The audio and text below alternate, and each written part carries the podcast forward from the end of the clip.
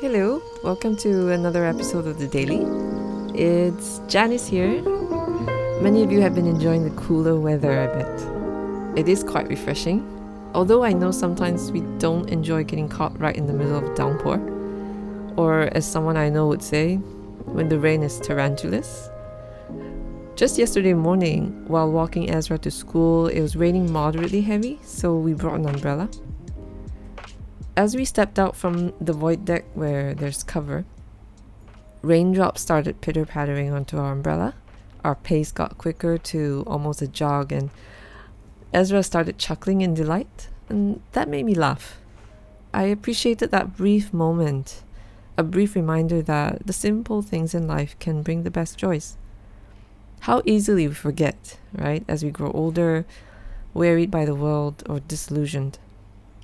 I'm asking Abba Father to bring to your attention today His simple but sure blessings, which you might easily miss, that they may bring joy to your heart as a child delights in the Father. Since last week, I had on my heart to share about simplicity, even before that little rain episode with my son, because of a book by influential theologian Walter Brueggemann called Materiality as Resistance in which he wrote incisively, which by which I mean in a penetrating way, about how followers of Jesus ought to live in a way that engages the material world as part of God's vision for his kingdom to come. Why I found it incisive was that he identified from history how the church over time became private about wealth and otherworldly in its hope, which sounds harmless until he points out that in effect, the church gave up engaging with material matters and became busy with spiritual matters, so much so that it has a weak voice and lacks moral passion about great issues that, in fact, require critical, faithful thought and action in our culture today. He then outlines his chapters on money, food, the body, time, and place with action steps for believers that are at the same time very practical and very challenging. Allow me to borrow some words from him. Brueggemann's point was this we are mistaken to think God is not concerned about how we engage with these five material dimensions. And at the same time, whether we like it or not, or admit it or not, our energies, our imagination are occupied with matters that are material. The convergence of these two, in Brueggemann's words, commands us to think honestly, critically, and faithfully about the material dimensions of our lives according to the purposes and promises of God. So, mature materiality, not to be confused with materialism, is the practice of love, mercy, and justice with God towards others, with reference to these five dimensions. This is a compelling vision for us to align our values and lifestyle choices to, for so many reasons. You know, when we were all confined within our homes, one of the things that stood out was the temptation to shop online. I mean, nothing new even before the pandemic. We buy our gadgets, furnitures, food and beverages, fashion items, even plants, just from the comfort of our couches. But during the circuit breaker, I'm positive you came across items or entertainment options that were cheaper than ever, just showing up on your screen like they know what you're thinking. Very alluring, right? Like, wow, so cheap. Buy two, get one free, or um, free for a few months, all kinds of offers. With all that going on, we simultaneously felt the invitation to simplify our lives. Even though our freedom was curtailed, not by our own choosing per se, no eating out, no going to the gym, very limited choices as to what we can do, where we can go, who we could meet. In our home, our meals were so simple and always just enough.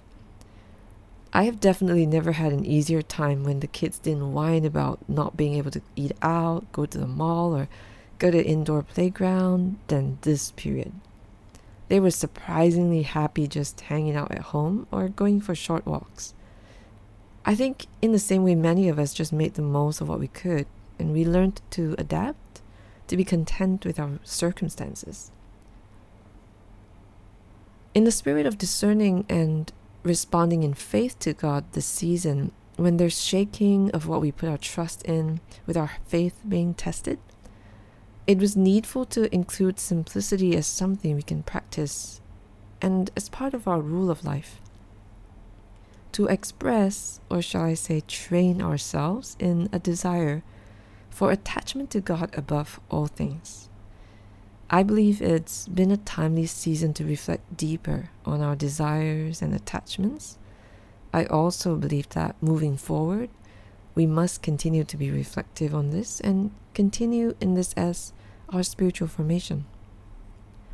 As someone insightfully shared over text with me one day, I'm thinking how to maintain this spirit of simplicity. Because during circuit breaker, there was little choice over our activities. So it was an enforced kind of simplicity.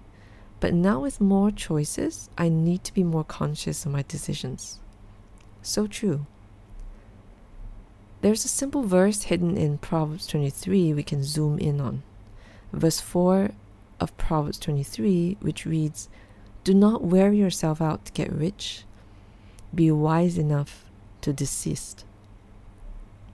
These words remind us that one can get worn out from one's labor when it is preoccupied with gaining wealth, even if to make one able to provide care for loved ones, which is in itself a noble thing. If it is preoccupation to the extent as to cause anxiety, overindulgence, and selfishness, and confidence in oneself rather than in God. Jesus taught much on treasure in our hearts. Remember Matthew 6, where he urged, For where your treasure is, there your heart will be also. He also said to seek first the kingdom of God, right? And all these things will be added to you.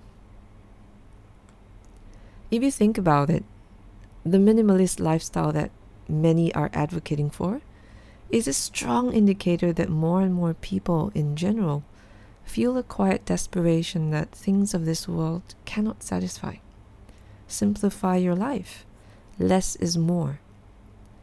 As followers of Christ, beyond the virtues of the minimalist lifestyle, what Jesus calls us to is a life that is lived seeking God's kingdom, that has its values and lifestyle choices reoriented to God, so that we steward our resources for the glory of the one who entrusted them to us where our possessions do not exist so that we draw our identity or worth from them, nor do they master us, but we have mastery over them.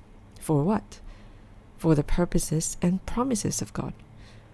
And it naturally follows that love, mercy, and justice with God towards others would result from such a life.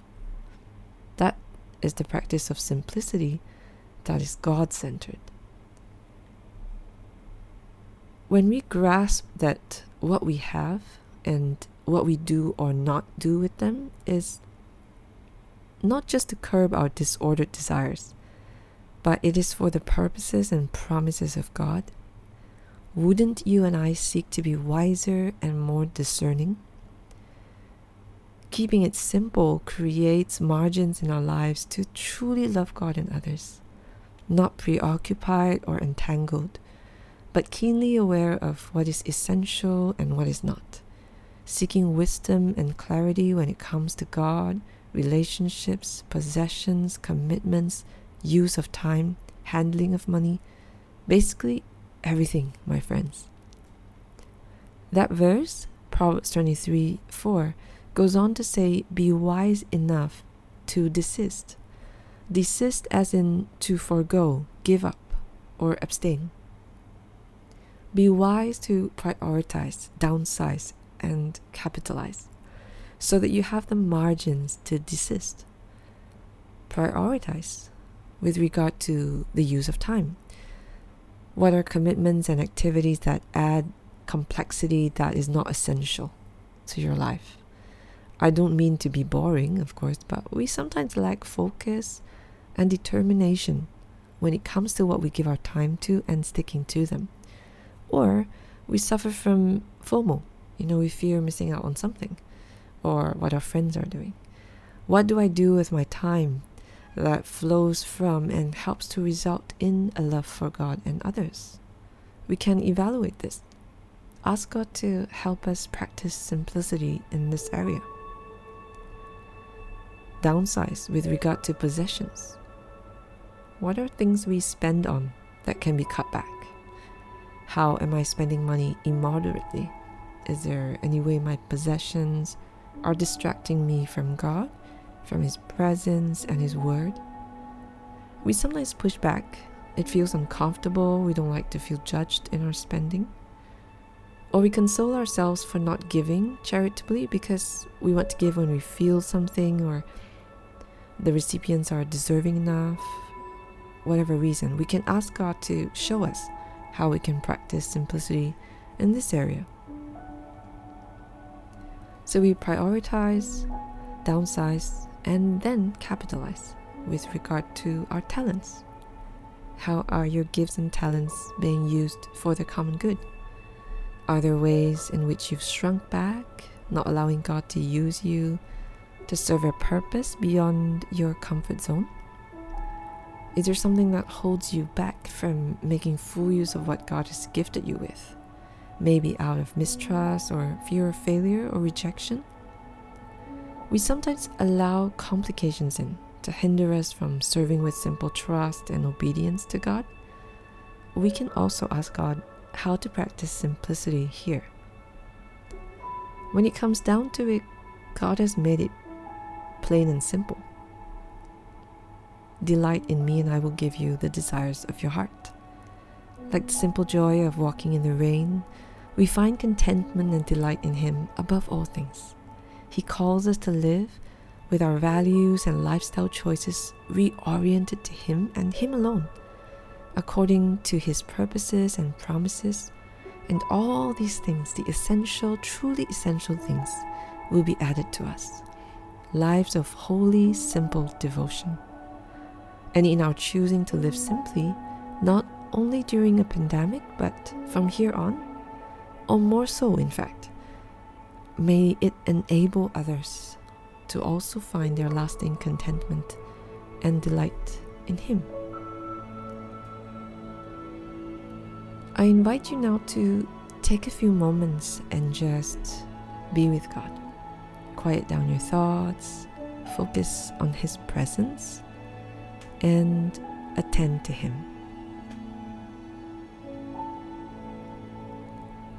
Focus on His gentle presence and silence.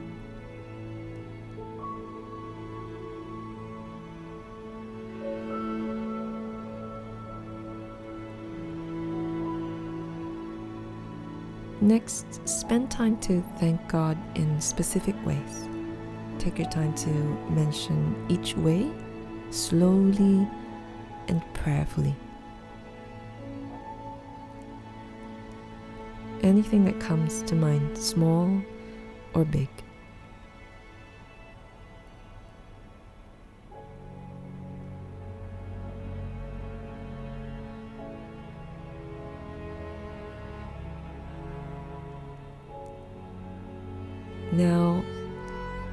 Ask God to shine His light on a particular area of your life which He wants you to examine about practicing simplicity.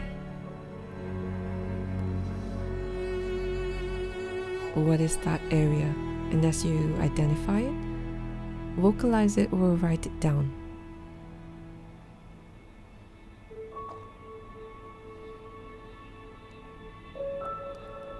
Ask God what hinders you from living simply in this area. Is it a fear or a bad experience?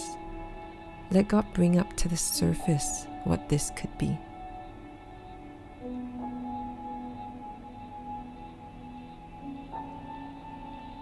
And as God brings it up, vocalize it or write it down.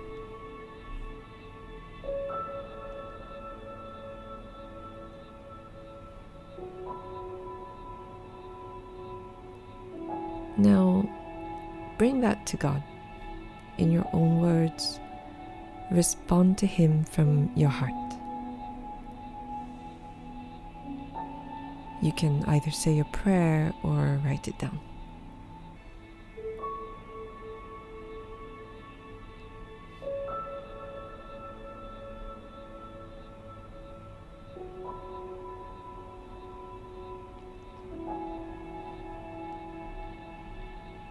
I encourage you to take what God brought up and go deeper with Him in your own time.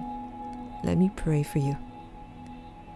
God, our Heavenly Father, help us to be grateful for what we have, to remember that we don't need most of what we want, and that joy is found in simplicity and generosity. Help us recognize idols and false attachments in our lives. We pray against the thoughts and habits that make us think you're not enough. Let us be content with who we are in you, what we have from you, and where you are leading us daily, so that our values and lifestyle choices are centered on you alone. Let us walk in freedom and experience a delight in you that really enables us to love you and to love others well. In Jesus' name we trust and we pray. Amen. Friends, thank you for tuning in to the daily. I hope you have a beautiful, wonderful day today. Grace and peace of God be with you. Hey, thanks so much for tuning in to the daily podcast. We will have fresh new episodes out for you every weekday. If you like what you're hearing and want to check us out, uh, you can look us up on our website www.thecity.sg or check us out on our various social media platforms. We'll see you at the next episode. Peace.